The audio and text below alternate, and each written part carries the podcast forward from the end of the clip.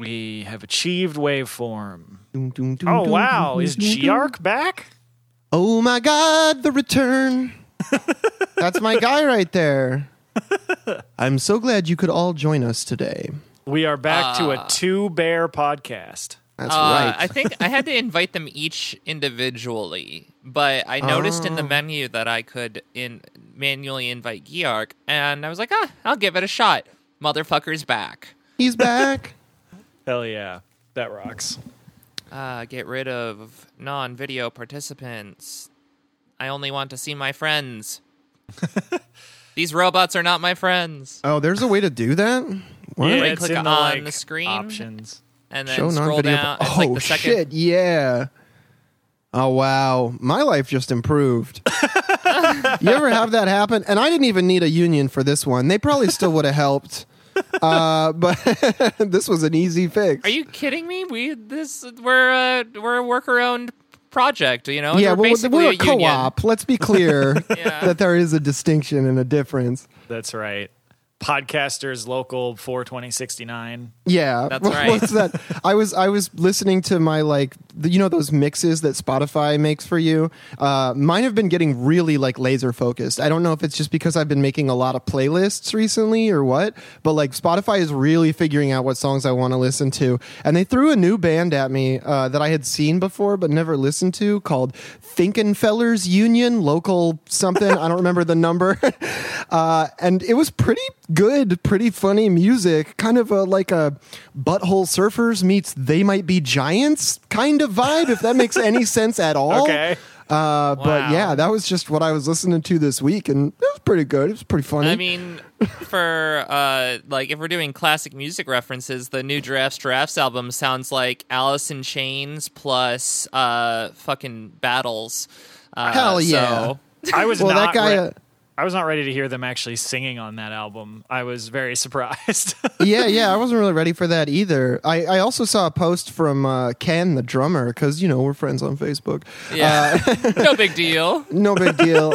Uh, just one of my heroes from high school. But um, he he apparently is going to school for music composition now, which is like crazy because that guy is already like an insanely good music composer, uh, and he's also devised his own like extensive series of shorthands, and he used to post photos of the pieces of paper he uses to chart out giraffes giraffe songs and it looked insane it looked like serial killer scrawlings or like guattari's like diagrams of the unconscious or like you know one of those just a, a chart that just makes your head like you spin and you're like is this asemic writing like what's happening No, here I cannot wait for the fucking indie game with the Giraffes Giraffes soundtrack. oh yeah that's what i'm ready for Tony Hawk's Pro Skater 17. yeah the math rock one Yeah. Uh, finally! Oh i get to hear Tera Melos in a mall level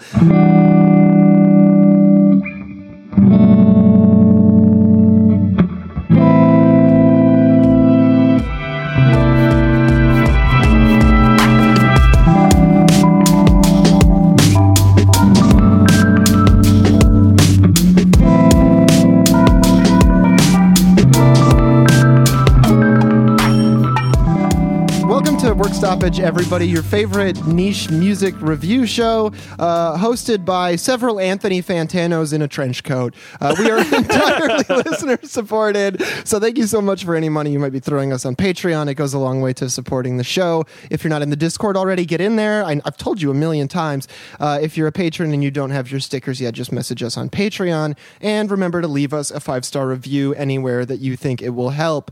Uh, I'll send stickers to anywhere on the planet. I cannot send stickers off the planet, but you know, as long as you're here, you're you. I'll I'll send them. Yeah, so if you're one of those people who bought a square inch of Scottish soil so you can call yourself a lord, we will mail it to that square inch of Scottish soil and you can put the sticker on it. It might even be too big. Um, but uh, we're going to start by following up with the Sri Lankan workers who have stormed the presidential palace in their country and forced the entire government to resign. If you've been on Twitter today or this week, I don't know when you're listening to this, you've probably seen some pretty interesting photos of some of the 100,000 uh, Sri Lankan citizens who took part in this action, including some who were watching news coverage of themselves on the president's TV. yeah, that rocked. yeah, the the coverage of this was so wild to see. I mean, folks uh, who you know listeners will be aware we we covered this over the last couple of months as there have been you know further escalating protests. This is a very very quick recap. Um, the Sri Lankan economy since the pandemic started has really tanked through a combination of the tourism industry uh, basically disappearing because of travel bans and then because of massive mismanagement by the capitalist class there, which has led to huge out of control inflation like food prices have doubled there's no gas like in the country it's it's all rationed because the country literally ran out of foreign reserves and had to oh. default on its debt but they but they have a plan and it was to consult with the IMF to oh. privatize oh. the economy in exchange for loans the, inter- yeah. the International Mismanagement Fund. I mean, yeah, I mean that's the the the classic. You know, capitalism loves a crisis. Or like, oh boy, it really sucks that you have this problem with your economy. We'd love to help. Just you know, sell us all of your natural resources. yeah, I mean, I know when I'm in dire financial straits, there's nothing I love more than to have all of my resources taken away and to be given a very predatory loan. That's just that's how you get out of a hole for real. Yeah, I mean, just just for an example for folks on the sorts of uh, assistance that the IMF provides like you could just look at basically uh, any country in Africa that's accepted IMF mm-hmm. loans. Like for instance, Sudan, who eighty percent of their remaining outstanding debt, mostly two countries that are part of the IMF, eighty percent of it is just interest payments. Now, the principle, not the principal, because these loans are purely predatory. They serve to basically lash countries of the global south into permanent servitude to creditor nations, mostly the United States. Um, yep. And so, but the the people of Sri Lanka basically decided, look, we gave you guys a chance. Like they protested about a month ago and forced the prime minister out of office. And so the president, who they had asked to resign, was like, okay, look, I'm not going to resign because fuck that. But I'll appoint a new prime minister and then you guys can stop protesting. And the people of Sri Lanka gave him a few weeks. And when they're, they used those few weeks to just try and continue, you know, selling all the country's public assets to basically the United States the people are just like, okay, nah, that's not working for us. Fuck this. And so, right. yeah, this weekend, literally a hundred thousand people sto- like protested outside the presidential palace. The police tried to use tear gas and water cannons to stop them. But if you have a crowd of a hundred thousand people, that doesn't really do anything. So, yeah, the the people you know forced their way into the palace, and the the president. Uh, Gotabaya Rajapaksa was forced to flee, uh, and and basically immediately after this, the both the president and the prime minister, the newly appointed one, announced like, "Look, okay, fine, we get it, we resign. Please do not, you know, please don't kill us." Um, and and along with the rest of their government. So yeah, you had all these incredible pictures and videos of the people who of Sri Lanka just like hanging out in the presidential palace, lounging around, like running on the treadmill in the gym there, taking a dip like, in the pool. Yeah, which is, I mean, it's great stuff. It's the, it's supposedly, you know, it's the people's palace. I don't really see why, like anybody oh. like thinks that's a bad thing. and I believe there was also a photo of some guy who said that he like rolled up a joint and was smoking yeah. it while storming the palace. That was pretty rad yeah, the, the Reddit post that was like context, we are overthrowing the current government was, yeah. was very funny. Um, Which and, and, also just like it, it's really cool to see the actual power of the people exerted in this way. Like absolutely. we we we saw this like first as farce here in the United States when a bunch of dumb right wing chuds were like, "I smoked weed at the Capitol. That means we beat the government or some shit like that. And then these Sri Lankans who are like, no, you overthrow the government first, then you smoke the joint. Like it's really simple. yeah. So Uh, I mean, this is obviously extremely cool that you know the people stood up to their oppressive government that ruined their economy and has thrown them into this crisis where there's a huge deficit of just basic goods like food and fuel. People haven't been paid in months in a lot of critical industries.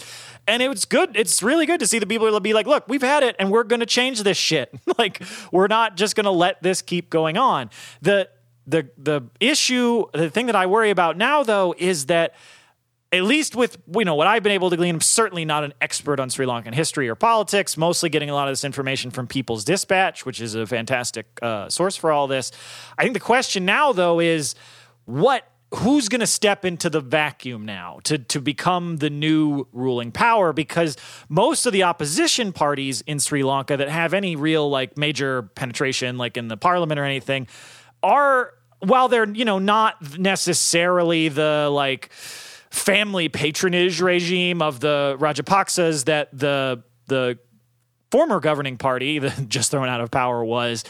They're still basically mainstream liberal parties. And so I don't necessarily know that there's a powerful force offering an alternative vision for how to like rebuild Sri Lanka's economy. So if even if you know we you get rid of the folks that directly cause the problem, which is excellent and fantastic, the thing that I worry about is that if there isn't an organized people's movement, some form of left party, a communist party, socialist party, I don't know, even some fucking social democrats that are just like, hey, the answer to this crisis is not selling the country for parts in order to get loans, and is actually, in fact, doing the opposite of that and taking over more of the privatized sector so that we can stop having, you know, profits get leached out to a couple of families and instead actually have these things run in a rational manner it, if that sort of thing doesn't emerge, I worry that like the Sri Lanka could just get thrown back into the same situation it was already in, just with a different liberal party with the reins. Yeah, So- if people have been listening for a long time, they might remember the first time we covered this that I put in the uh, actual cover art for that episode some photos of people carrying,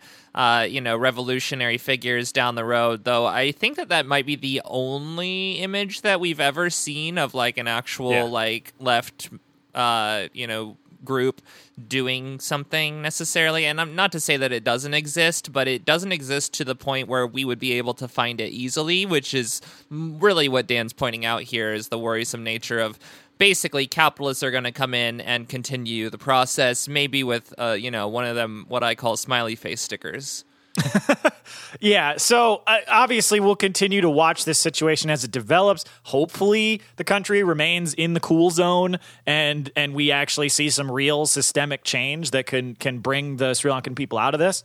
Uh, but either way, you know, as things happen, as as changes occur for the workers, we'll definitely try and keep folks posted.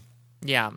Well, and with our next follow up, we're going to be going to Planned Parenthood, where we had covered the. We expected, oh, maybe Planned Parenthood isn't going to be anti union. Well, they in fact were anti union, but it did not matter because the workers in Massachusetts that were voted voted overwhelmingly in a fucking landslide victory to join uh, 1199 SEIU, which is actually one of the best SEIU SEIU locals that exists in this country. Yeah, And and, This- and when we say in a landslide, we mean ninety-two to one. So Yeah, as close some- to unanimous as you can get. somehow that Ithaca Starbucks manager managed to show up at this uh, Planned Parenthood election and, and get that one no vote in there, but everybody else was very much on board with the union, which is great to see. I mean, you you love to see a near unanimous win. Uh, yeah, so. This new bargaining unit is going to represent about 200 workers spread over several clinics in Boston, Springfield, Marlborough, and Worcester.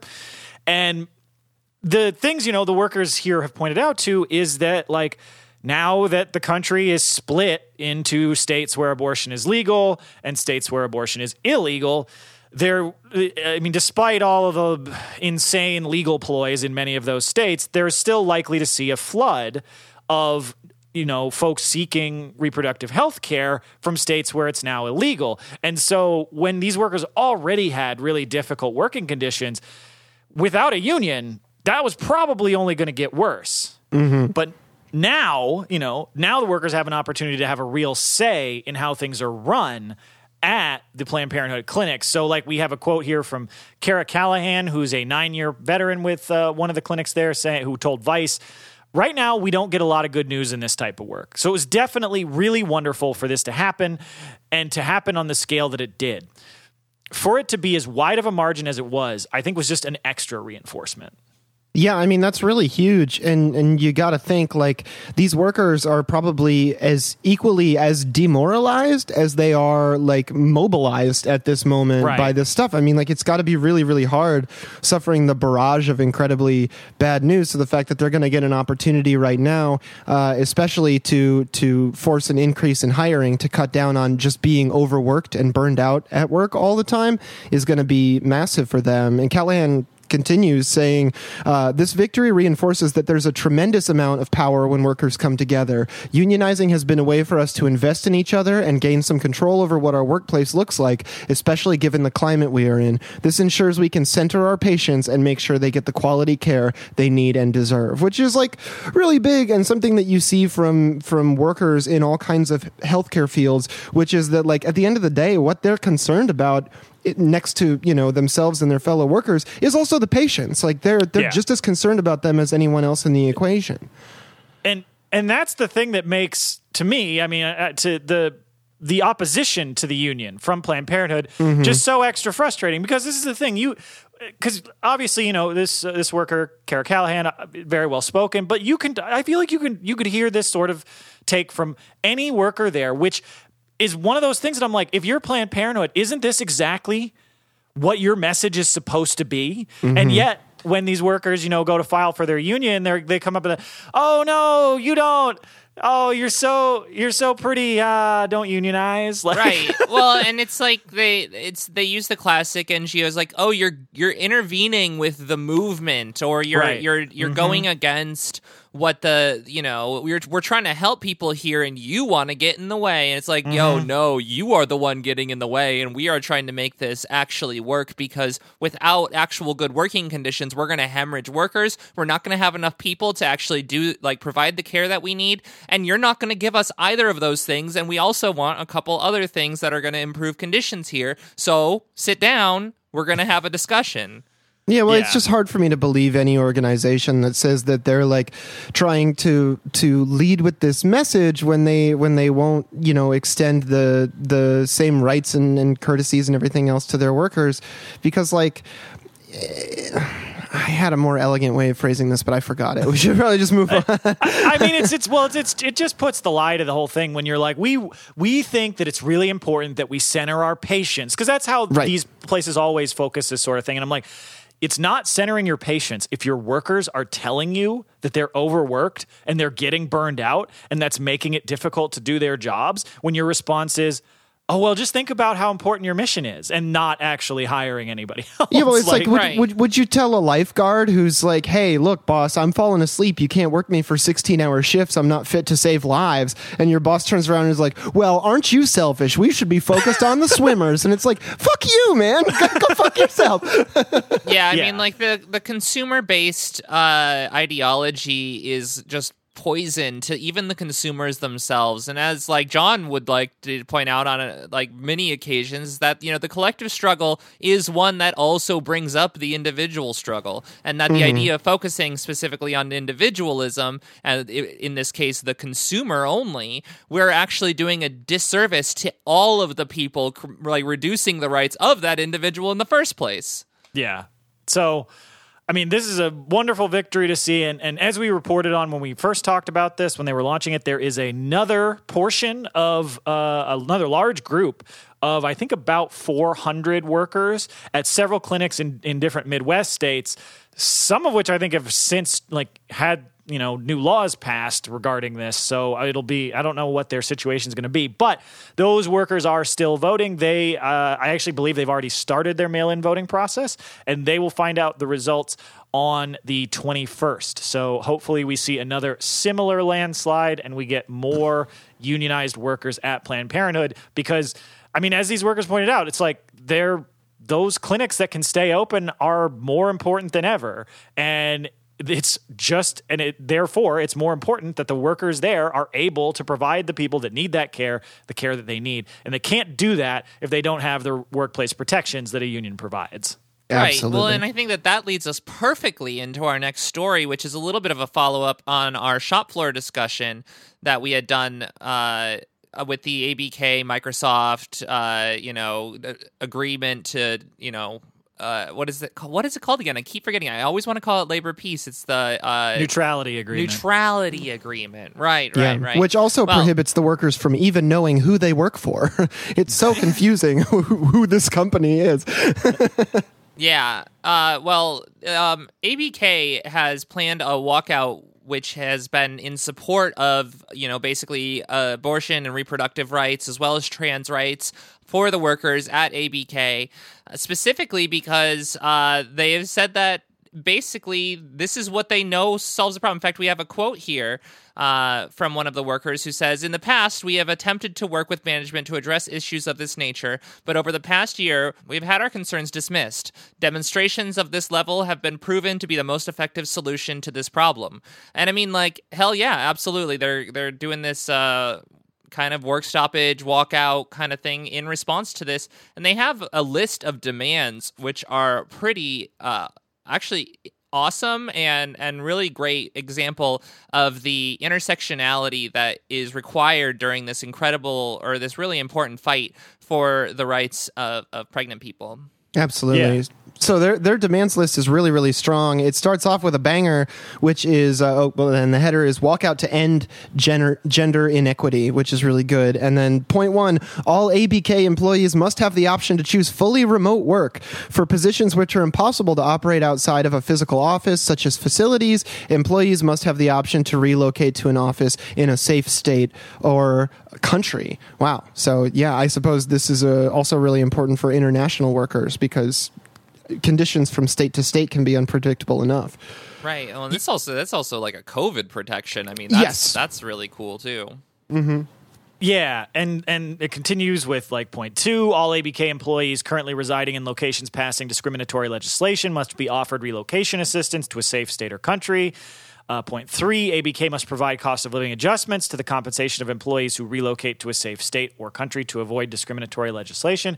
Because that's a really important thing. Because it's one thing to be like, if you work, if they have an office, I don't know, say in uh, Oklahoma, and they're like, "Oh yeah, we'll relocate you to San Diego." Like you can't you can't just pay them the same salary they were making in somewhere where the average rent is like a third of what it is in the spot that they're moving to. Well, Right. and to pay the actual moving costs because to uproot your life and move to another state is incredibly expensive on top of that. And especially if you were in need of care or you knew you might be in need of care. I mean, all of these different funds for that sort of care is very important.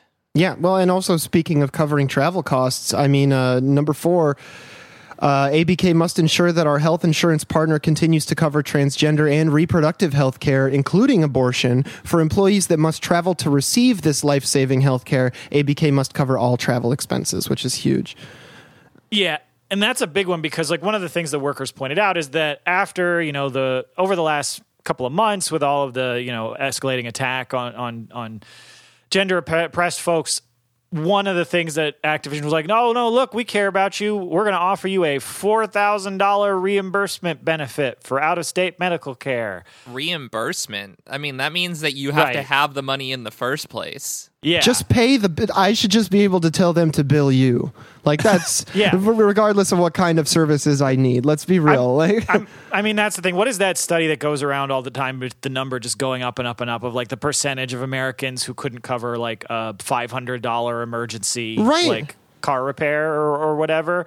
So that, but they're just like, just come up with four thousand dollars to travel across the country and we'll pay you back. It's save like, your receipts. Yeah. Yeah, like no, no, nobody has that much money.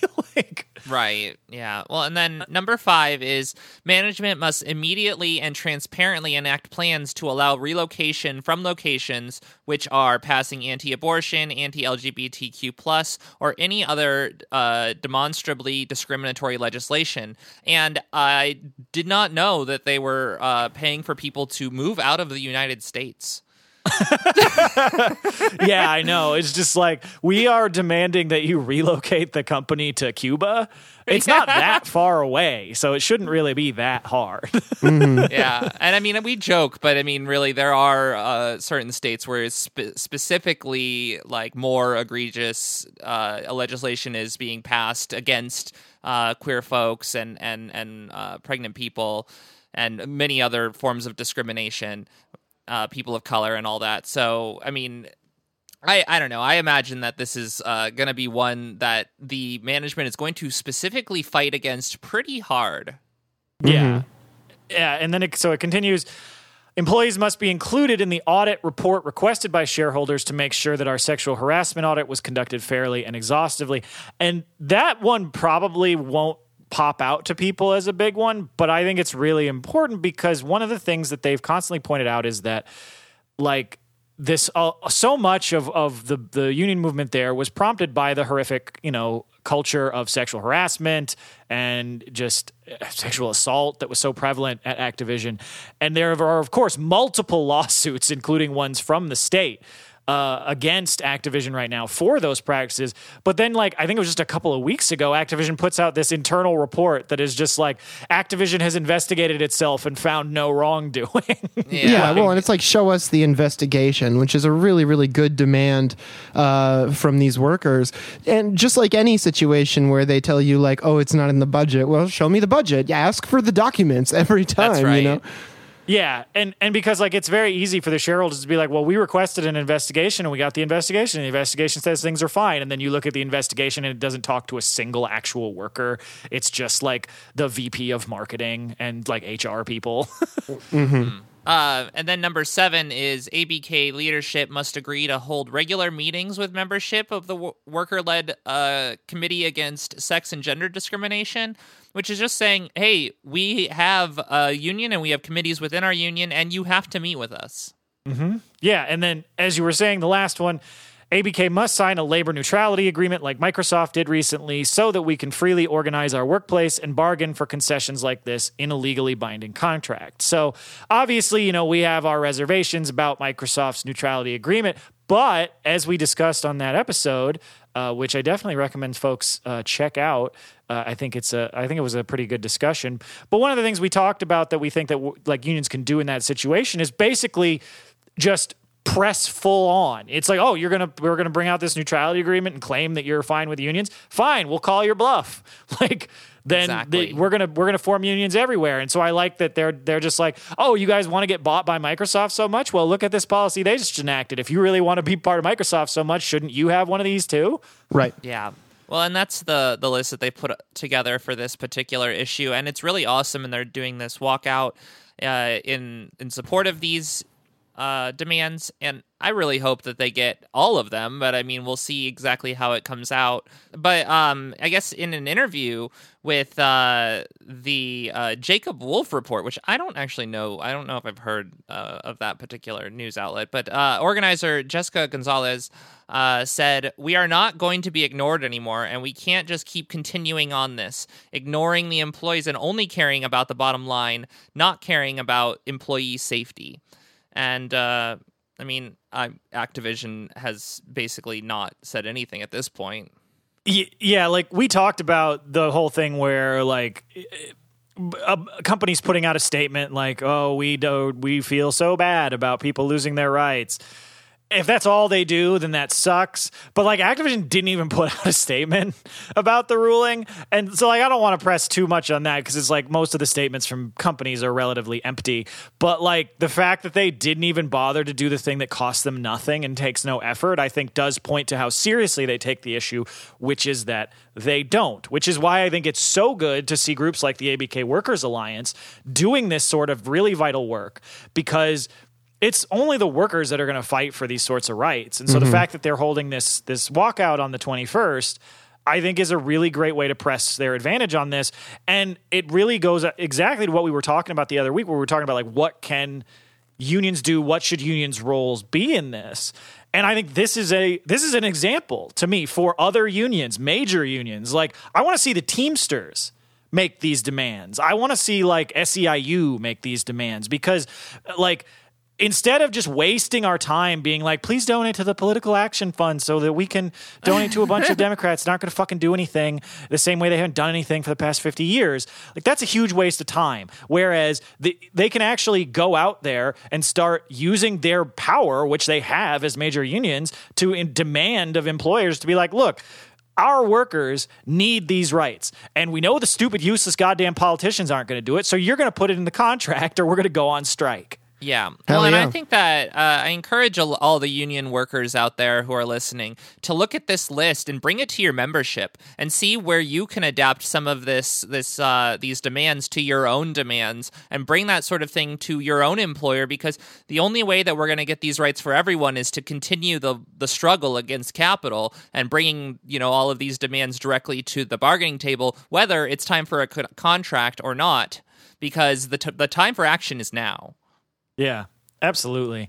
And so, speaking of, you know, spreading the workers' movement and taking the fight to capital, uh, we've got another story about independent unions in Mexico, which is really dope because now the independent union movement in Mexico, which we've talked a few stories about, but it's mostly been in like manufacturing, primarily like car parts and, and, and sort of stuff, and like the maquiladoras in like northern Mexico near the border which are dope and they've already been winning incredible gains. But now we're seeing the movement spread to agricultural work, which is huge because that's such a big sector. It tends to be so disorganized and have and, and the workers in that area tend to be so extra, you know, beaten down and oppressed by their employers that seeing these independent unions that actually fight for workers move into that field.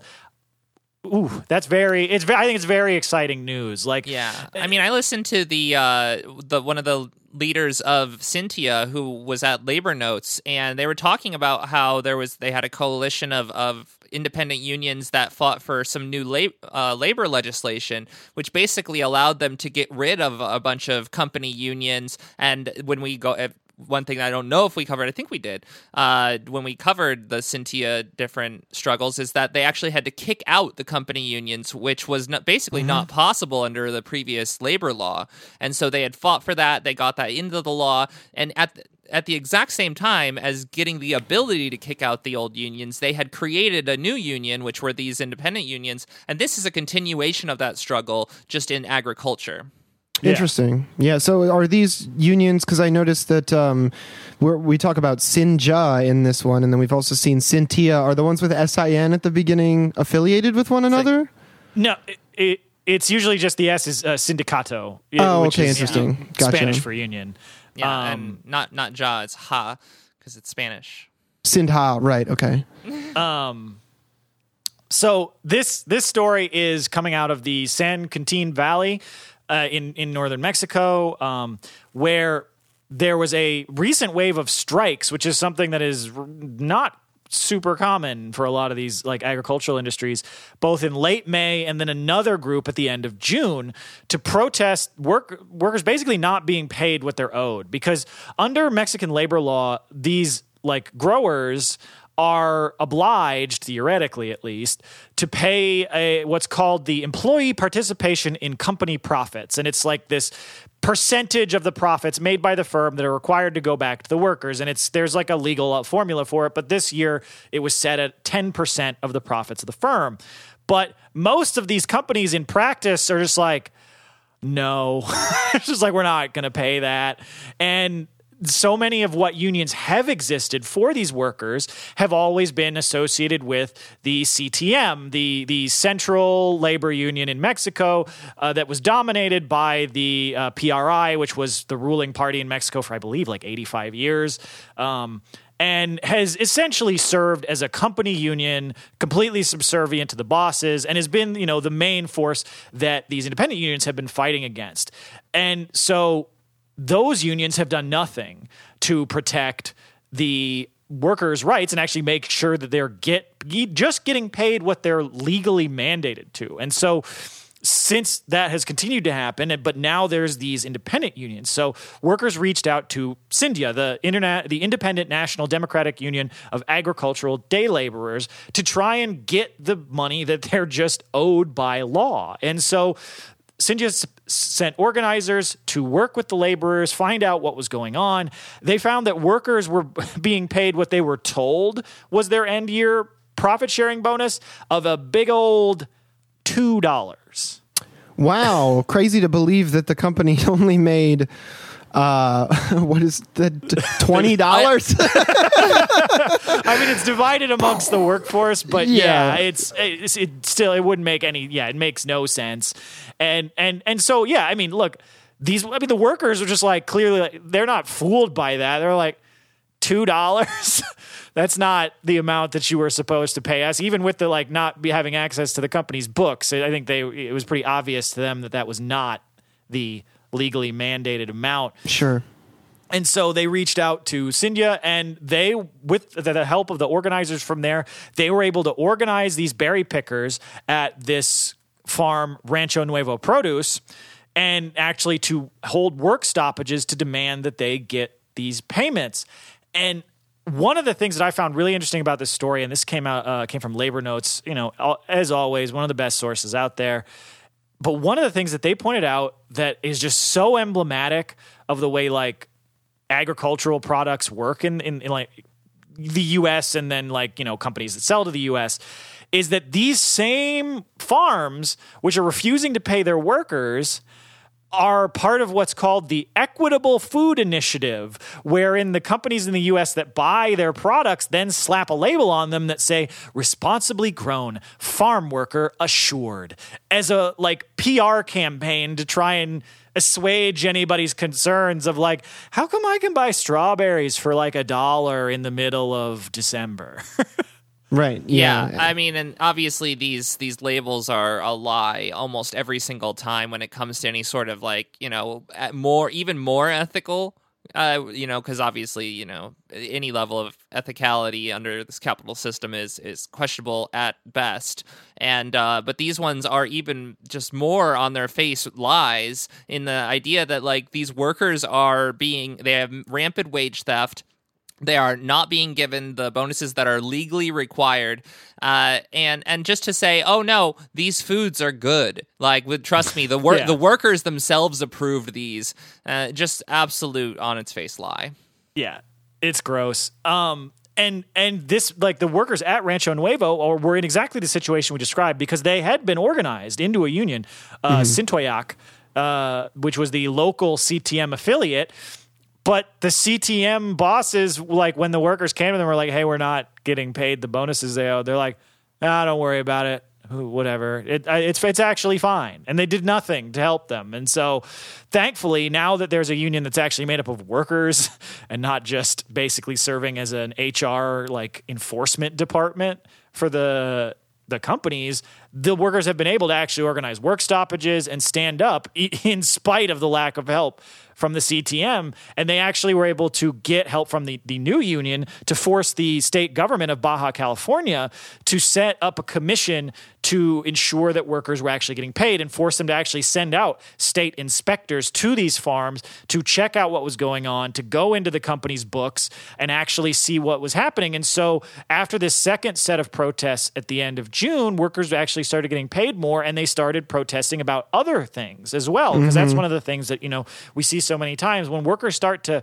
actually build that class consciousness that you one struggle leads to another. Yeah, And it's crazy what having like an actually rank and file or even union that just listens to the workers at all will get you.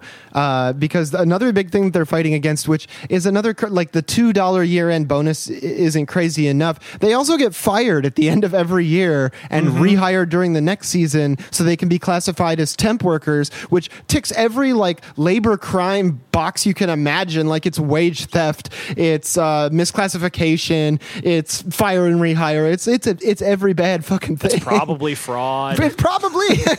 yeah and i mean one of the main things that this does is it just basically makes it so that no worker can accrue any level of seniority And they don't they, they end up not having any protections even if there was a, a contract that was organized or that was uh, fought for by the old union i mean if there was any level of seniority that would provide any protection none of these workers can gather that seniority in the first place Yeah. And so, following these protests, these strikes, and the pressure from SINDJA and the organized workers, a bunch of these companies have now been actually forced to pay the real mandated year end bonuses. So, like one, Rancho Agricola uh, Vihose had to pay their workers not $2, but $100, which I know may not sound like a ton, but like, again, you have to consider the, di- the exchange rate and like the different cost of living. I mean, just think And about it like this: that's a 50x increase. It's Right. big.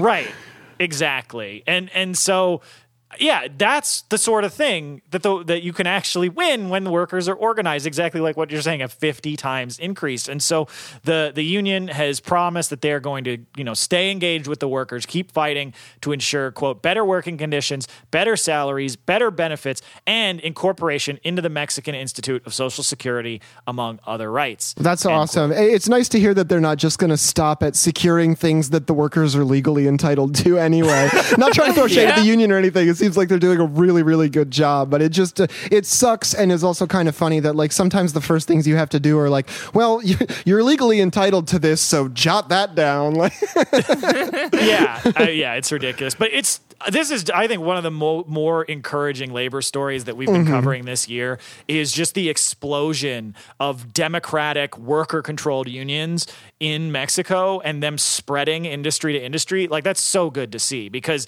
that's going to forge that like real like tip of the spear of the class struggle there, which could really drastically improve the conditions for workers across the country. Yeah, I mean, we get giddy about the the retail union energy here in the United States, but I mean, agricultural workers are like far and away some of the most overexploited. I don't know if the situation in Mexico is quite the same as it is in the U.S., but I can't imagine it's terribly different, given Yeah, how much it. control our companies exert over the economy of the whole fucking continent. Yeah, for sure. Yeah, well, and to to speaking of that, uh, we can go. to, yep.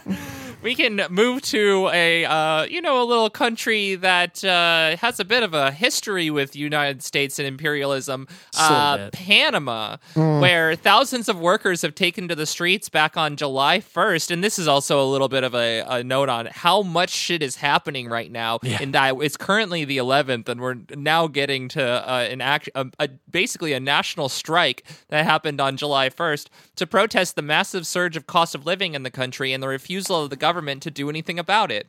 And the strike was organized by a broad group of social movements and unions, including the National Front uh, for the Defense of Economic and Social Rights, uh, or how uh, Frenadeso?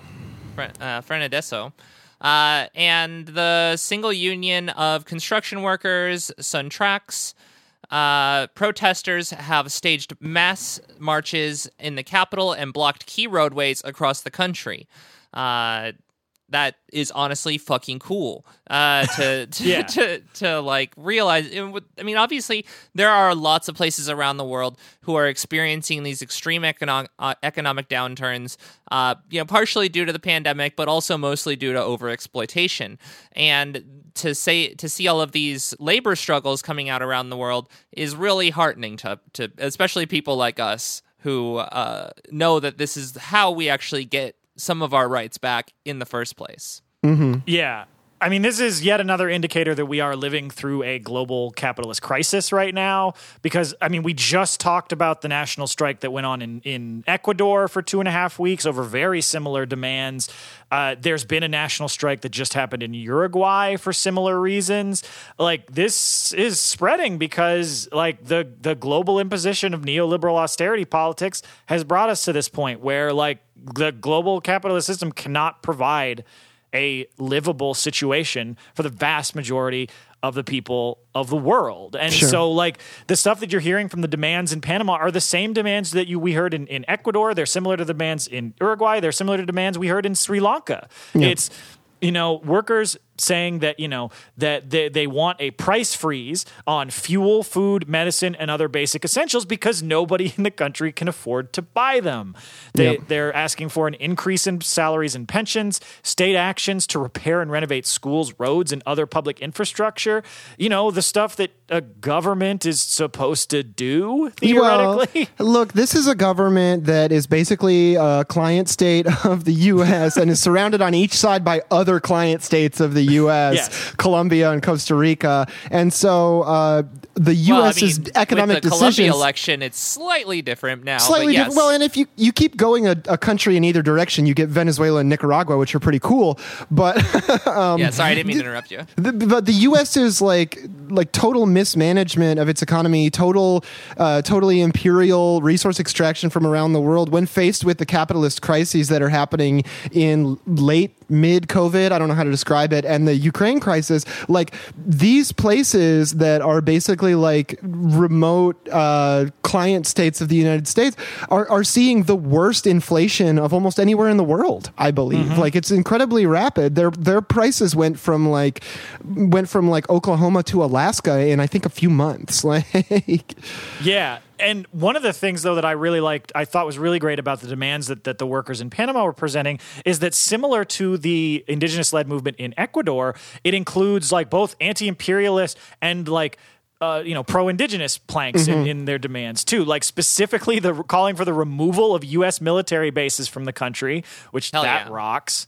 Um, and like measures to fight corruption within the current government. I probably wouldn't hold my breath for those to get passed. But but also importantly, policies to ensure the rights of indigenous communities who have, of course, you know, been oppressed over the past you know several centuries. And and so like specifically, they they said that like they've presented these demands to the government multiple times, and the government just told them. We can't do anything about any of this. it's just like, well, then what the fuck is the purpose What? of you existing? Exactly, exactly. Oh my god. Oh yeah. Uh, we're in power, but we're also not in power. Uh, you know, just uh, go- make sure to vote, folks. Get out there The- and vote. Yeah, the Joe Biden school of politicking. It's it's maddening. And I mean, they even put out like in their statement they said that the government is focused on quote recovery of only the rate of profit and the protection of capital end quote, which like correct, but Yeah. also like that's some advanced ass analysis. Well, it's hard not to be economically uh, uh, intuitive about this when you live in a country that's like one of the biggest logistics hubs in the entire Yeah, world. Like how how much resources and goods and capital passes through that canal every year. It's insane. Yeah, absolutely.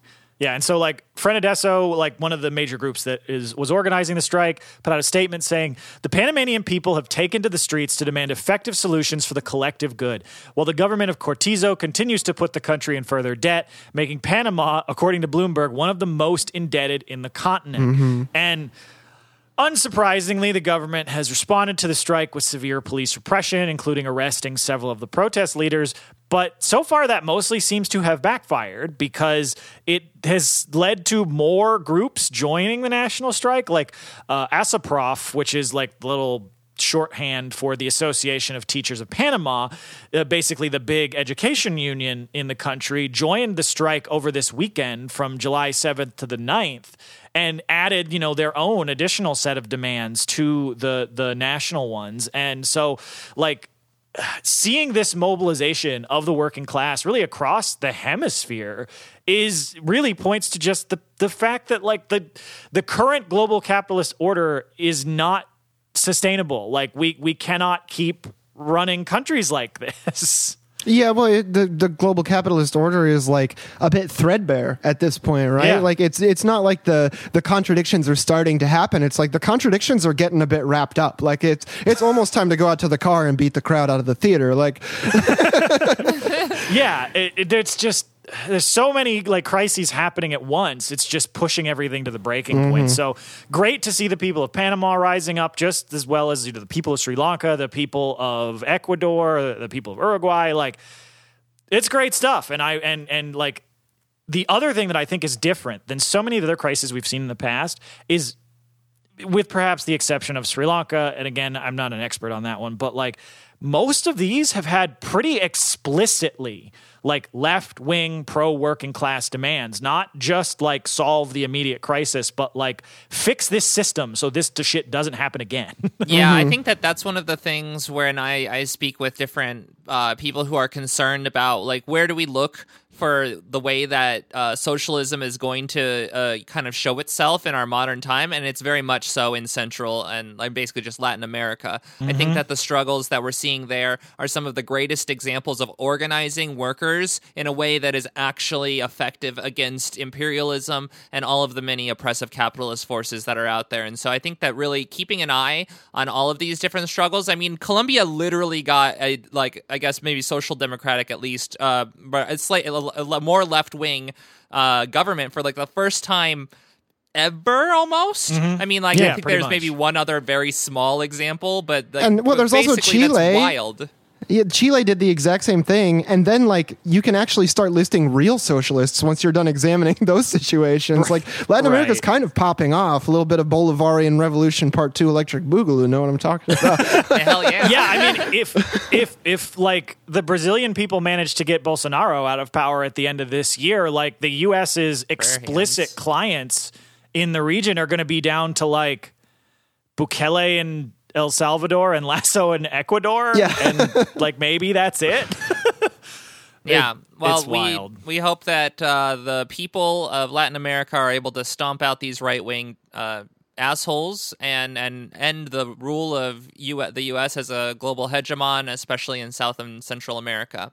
But yeah. to head on back to the United States, we're going to be moving to a, a continuation on the REI union, but this time over in Berkeley, where the workers have formed a union and are currently, I think they filed, right? yes. Yeah. So uh, a few weeks ago, on June 21st, the workers of uh, REI in Berkeley filed to become the second unionized store at the company after the NYC Soho location had unionized earlier this year, where uh, they had the Soho location affiliated with RWDSU. The workers at Berkeley have associated with UFCW Local 4. And uh, honestly, we love to see it and uh, I think that there's also, I mean, I don't, uh, I always want to skip ahead to the end where I, I find the most interesting thing, but I think we'll, I'll save the the the company union for uh for once we get through some of this stuff. I think it's UFCW Local Five. Just Five? uh, oh, four. yeah. Oh, yeah, yeah. But, five. um, I try, I did it from memory.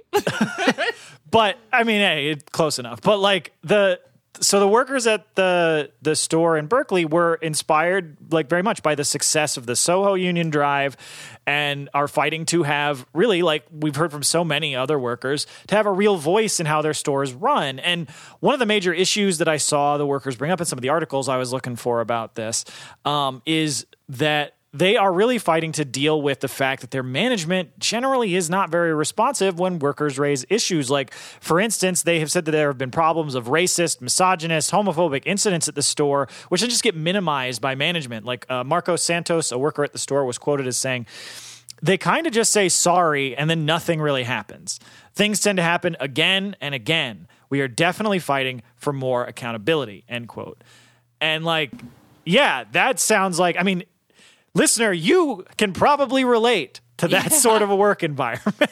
Especially if you're a Starbucks worker. yeah. Because that's if something you, that uh, I've talked about a million times is how they basically were like, oh, yeah, we gave them a stern talking to, and then they had not done that, and then nothing happens. Or many um, uh, workplaces I see this a lot in in the news as well are like breweries. Like founders r- right by here had like a string of incidents where it's like managers were throwing around racial slurs and uh, making sexual harassment quote unquote jokes, you know, on a daily basis. And it's just Jokes like are supposed to be funny. yeah, well, and also like maybe don't put like middle-aged beer dudes in charge of a business that employs people who need to work to live. Uh, Yeah. I don't know. Yeah. And so like in their letter to management announcing the union, the workers explained, quote, "We want to be a part of developing the agreements that impact every aspect of our working lives. We don't want just want to be heard. We want to be active stewards of our store alongside you." End quote. And it's like, yeah, absolutely. You guys are the ones putting in all the work. You guys are the ones making that store possible. I mean, it's the the whole standard or like setup where the workers have absolutely no say in how anything happens doesn't make any damn sense. Yeah, Like, well, I, I love the turn of phrase, we don't just want to be heard, because being heard doesn't get a damn thing done. Well, and especially since this is the company that responded to the first union drive by putting out a like the the woke anti-union podcast with, with land acknowledgments and the whole we we hear you, we see you, please don't form a union spiel. Frankly, incredible. Do not perceive me. Only let me have power. and then of course the so of course the REI folks they got that letter and they responded and they volunteered. Oh wait, nope. Checking my notes. That's not what happened. damn. They put out a really condescending flyer on the workers' cars. I love the fact that they didn't hand them out to them directly because that might you know require some amount of confrontation. So they just passively aggressively stuck them on workers' cars. Oh, great. An anti union flyer in my windshield. Why not just egg the fucking thing, you psycho? and and like it's got all, all the standard bullshit in it. But the the the thing that like just stuck out to me. I mean, first off, they're really ugly flyers, terrible graphic design, and like also it's it opens with quote. Did you ask the company what you wanted before deciding that a union was a better option to get what you want? Yo, fuck yeah. We that's literally every single day when people go to management, it's like, hey, I have a problem, and then it's not addressed. That is literally them doing that. And like the idea that the workers had not already come I mean, like that's why all of these struggles are in self defense to basically protect from what they've already seen are problems. Yeah, it's just such a fucking useless statement. It may as well say, like, hey, workers, did you wipe before you shat? Like, what? Well, it's, it's also just so patronizing because the tone of it to me just sounds like like like when you're like a kid and like they'd be like, "Did you ask your mother before you did that?" right, or right, whatever. right. yeah, well, and then in in, spe- in continuing the patronization, they have created this way forward that includes a co-op compass group which is a you know supposed to be like a the workers on a little board to talk with labor which is as far as i can tell a company union which is illegal. Yeah, it's it, it it seems to be advertised as like a labor management like relations board or whatever, but it functionally I don't really know what the difference between this is and a company union. Like it it it, it appears that it's basically being set up as like as close as you can get to being explicitly a company union mm-hmm. while still being legally protected from being called out as a company union. Right. And then at the end of the meeting, they try to sell you Tupperware or candles or something. yeah, yeah, absolutely. I mean, it's it, it's all of this is because they're like, oh, we're launching our Way Forward initiative. It's going to be great. We're going to give you guys better wages and benefits. It's like, damn, it's wild how this came out immediately after the workers filed for union. yeah, just looking at that like, huh, what could have caused that? we should Yeah. do whatever caused that again. yeah, exactly. Well, their election is slated for July 27th, and the organizers of the union say that they have a strong majority of the 120 worker uh, workforce at the store. Except for that damn so, Ithaca manager. So, Yeah. uh, all all power to these folks, and we very much so look forward to covering it further.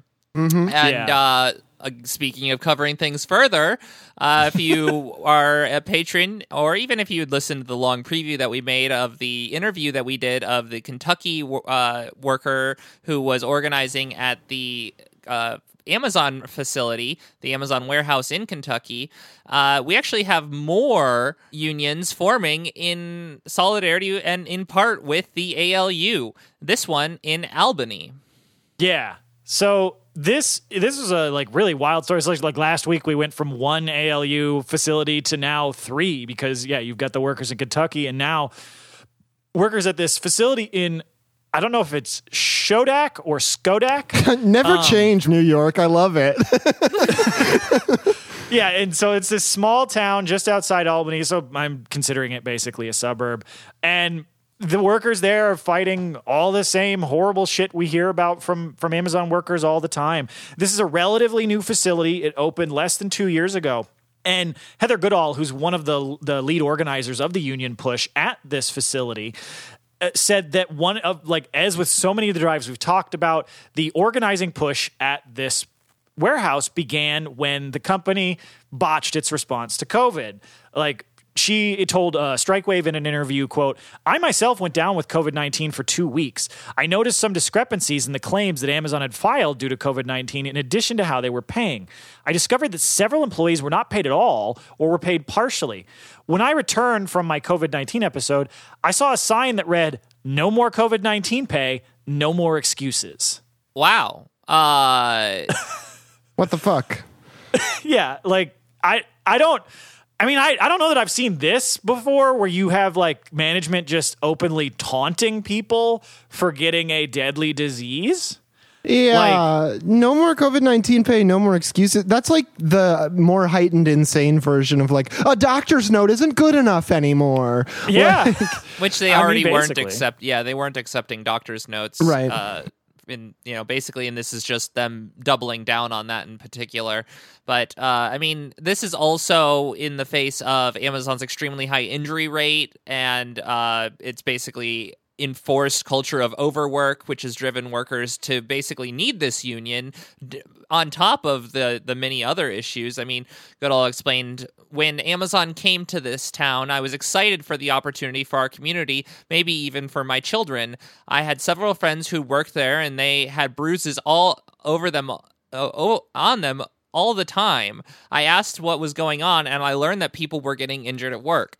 And I mean, Amazon Amazon warehouses have the highest rate of injuries mm-hmm. of any warehouse work in the United States. That is just unacceptable. And they're this one of the things that the unions are going to be pushing to hopefully slow down some of this work and make it a lot safer for people. I mean when we covered uh, with matt on the interview he was saying that uh, that the people were the things were stacked in a point where like people are getting injured just trying to open up bins. So Right. Well, and then you also see uh, a practice we talked about once already on this episode, which is just firing and rehiring people all the time. But in this case, it's because Amazon has a process where they automatically fire workers via algorithm, which is something I think we explained uh, like a few dozen episodes back, like why that's just never ever works well and is totally discriminatory against uh, workers, especially minorities. But then you have this one worker, Ali Kaplan, who uh, has said that he's been fired and rehired twice since starting at the facility less than a year ago. So this is like every six months at the most, he's getting fired and rehired.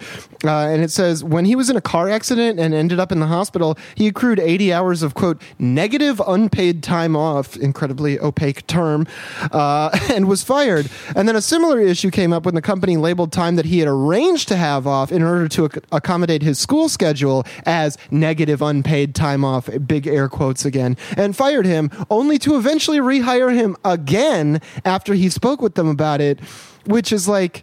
Going to school is now against the rules for your job Yeah, we made this black box that hates workers and it told us to fire you, so we did. Come talk to us if Yeah. you need a job. Like, what is that? Yeah, I mean it's it honestly it's this the arrangement with the way that they handle this with an algorithm just it reminds me so much of if anybody's seen Terry Gilliam's movie Brazil. Yes. Like there's so many aspects of that like dystopian bureaucracy that's in there that just is basically exactly the Amazon environment. And as like uh, Kaplan was saying, like after going through all this, like with the horrible pay, the long hours, being f- fired for getting in a car accident, and then also getting fired for going to school. like uh, he he he mentioned just you know seeing the what the ALU was doing in Staten Island, saying quote i'm on twitter and i see other unionization efforts like staten island and the work at the starbucks locations i'm seeing people who are happy with their jobs i want to be like that too end quote I mean, what a relatable statement. I would love Damn. to be happy during a third of my life.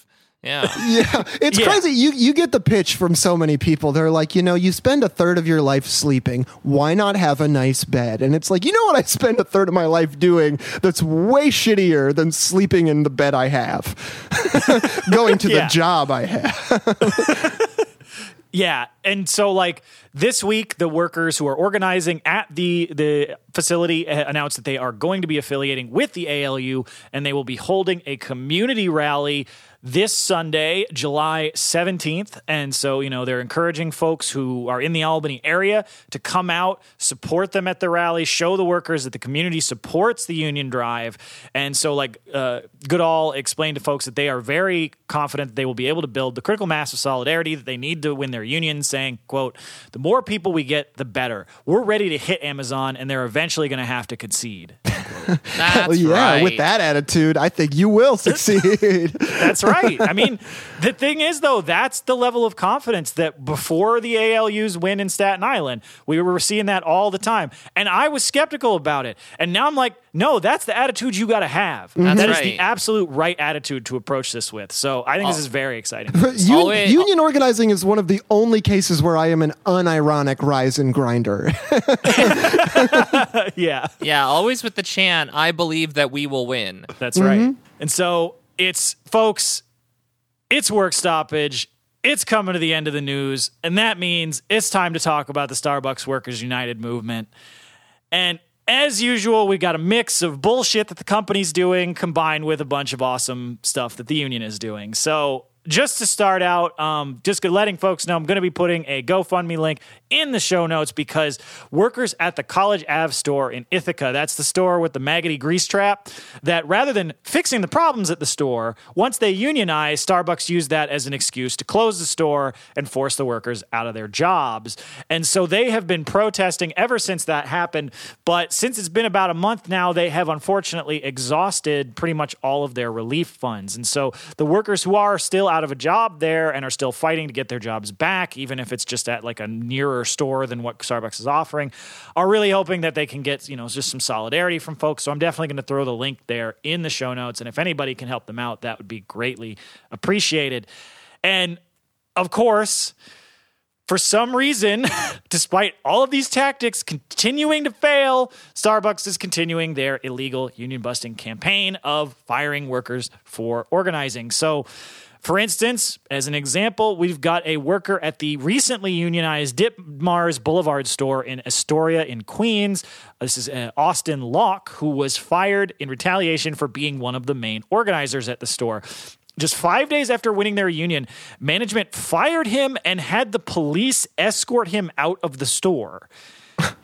and What? the company claims that they fired him because he, quote, made a false claim of workplace violence and violated Starbucks health and safety standards, which um I don't believe you. Yeah. Starbucks. that just smells like a lie. He did both of those things at the same time. I can't think of an action that would do both those things. yeah. Yeah, so I mean, it's as always, Starbucks just making up transparent bullshit to justify illegal retaliatory firings. Uh, they keep doing this, and they don't seem to be getting any better at it because, like, I keep thinking they're going to come up with an excuse that might be even slightly more believable, and yet it's just this shit over and over again. Um, so I know workers at the that store are calling for folks to uh, you know picket there in solidarity. So if you are in Queens or New York City, definitely you know show some solidarity. And then in Denver, there has been a purge at multiple locations uh, at three stores that have successfully unionized, where they have fired nine worker organizers over the last couple months. Like one of the workers, Hannah, explained. They were clearly trying to get me out of there because I was the most vocal about unionizing and encouraging others to be pro union. They do not care about their workers. They call us partners. They treat us like garbage when we asked for the teensiest bit more. Yeah. And yeah, Well, and I mean, mean, the, th- this this fucking company will fire you for anything. So one of the workers, uh, Monique McGeorge, who was fired in the Denver area, uh, had been working at the store for over a year without a single write up. This is a story we've heard from Starbucks stores before. And then when she did eventually get one single write up while she was working the drive through on a day when Starbucks purposefully short staffed the store specifically to target her for termination. Uh, she says, quote, when they gave it to me, I just laughed at him. I said, you guys are really cleaning house, aren't you? Because it was pathetic. It's like, these workers aren't dumb. They know what's fucking happening. Oh my gosh. I mean, like, and I've told this story a ton of times. I mean, when they wanted to get rid of me, they literally put me on an impossible shift and then said that they had to bring in a worker for uh, a whole eight hours to clean up the shift after me and ri wrote me up for it. And I'm like, wait, you're telling me that you understaffed me by an eight hour, like, worker's worth of shift? Like, mm-hmm. yeah. Yeah. So, I mean, it just, they're still using the same tactics. But, like, despite that, you know, now that there's over 190 unionized stores, as we've you know reported over the last several weeks, so workers are fighting back with strikes at multiple stores across the country. Like on Friday, July 8th, workers at the Delaware Ave store in Buffalo went on strike in protest of the company's continued refusal to bargain with their union and for continuing to purposefully understaff the store to overwork the existing employees. And the day after, workers at the Elmwood Ave store in Buffalo, which was the first store in the country to unionize. They shut their store down for a day in protest of the company's retaliation and for slashing workers' hours, which, as we've reported, not only forces the workers to operate critically understaffed, if they get cut below 20 hours a week, it cuts off their benefits. Mm-hmm. So, you know, workers are not sitting around waiting for the NLRB to do its job, which of course we hope they do, but they are actually taking the power into their own hands and fighting back, which is always really good to see. So, I mean, we try and cover the strikes on here. I try and post as many of them that I can see into our Discord. But, you know, if you live near any of these unionized Starbucks, you're probably going to see a strike. And, and I definitely recommend, like, just, you know, keep your ear to the ground about those so that when they happen, you can go, you know, show the workers your solidarity. Yeah, and also make sure to sign the no uh, contract, no coffee pledge, which yes. you can find on their Twitter page. It's probably I'm guessing it's pinned at the top. Mm-hmm. But well, uh, in better news, we actually have more unionized Starbucks, including ones in Canada, where yeah. uh, workers in British Columbia at the Langley Valley Center store have won their union drive and joined the Steelworkers on Thursday, July 7th. The workers won their union through Canada's card check system, where oh. once they had 55% of the workers sign on to the union, the company was forced to recognize it. Holy shit, I wish we had even something like that. I'm terrible. Fifty-five percent is, is is I I mean obviously that's uh, still slightly anti-democratic, but you know whatever you know we'll, we'll take what we can get at this point. I, I would take it. I am so fucking sick of looking across the northern border at a country that is also shitty and exploitative and thinking, wow, I would kill someone for that bare minimum shit they do over there. right? yeah, it's like, oh, they have healthcare that's not as good as places with actually socialized medicine but it's a hell of a lot better than whatever the fuck we have here. Right. And it's like, and yeah, their card check is, as you said, Lena, not really very democratic because it's not 50% plus one, which it should be, and is instead 55%. But again, hell of a lot better than the mess we've got here. Mm-hmm. so, yeah, I mean, great to see the Starbucks movement like actually inspiring folks across the border too. I, believe that makes them the third unionized store in British Columbia, which is pretty rad. Um, so good on the the steel workers for helping folks out there, and of course, you know there wouldn't be a week without more wins in this country. So on there, there was a, a, few less wins this week, I think largely because there was the three day weekend with the fourth. But on Wednesday, July 6th, workers in Bellingham, Washington and Tucson, Arizona won their unions. And then on Thursday, Valley Park, Missouri was yet added yet another unionized store to all the growing list of successfully unionized stores in the South.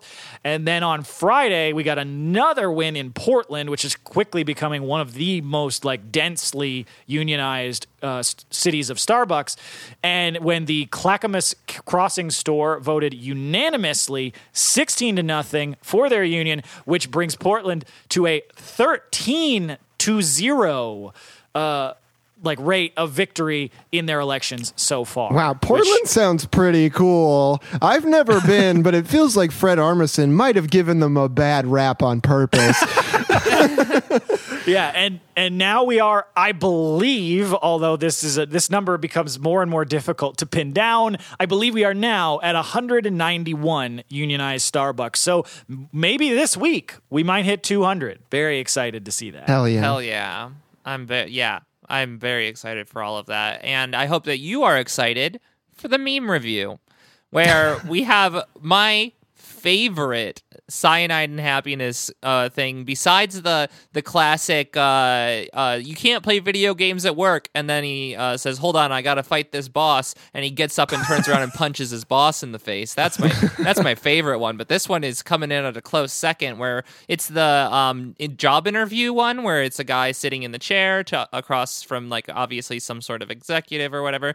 Says uh, and uh, the the person is a worker this time with a bunch of stickers on their hat, their hard hat, saying, uh, or I should say, the boss is saying, uh, this proposal is too expensive. The pay increase alone is over budget. And then the worker says, you'll have zero fucking budget when we fucking walk. And then the boss immediately goes, where do I sign? And then in the next panel, they're shaking hands. Yeah, I just this is one of the better of edits that I've seen. I think this is like a, a, a millennial Union Thugs like modification of that that original from Cyanide and Happiness. But oh man, so good. I mean, continuing the like cats in hard hats trend of you know if you just put hard hats into these, you'll probably make your memes better. Yeah. It's true. Everyone loves a hard hat, or at least a nice bump cap. Nothing wrong with a bump That's right. cap. So for our next one, this, this is just like this is not a constructed meme. This is just a picture from real life where I I don't know if this is a supermarket or a convenience store. I can't really tell. It kind of looks like Um, a subway, but the logo is kind of wrong. yeah, it's and it's not the same yellow. I don't think. Oh, you're right. as It's more of a although it's hard lime to tell. green situation. Yeah. Yeah, so it's a it's a sticker on like the door into the the place, and it's just got a picture of a person on a green background. It says "Now hiring happy people," and it's just captioned. Discrimination like this is why I'm unemployed. yeah. I think that this is a gas station.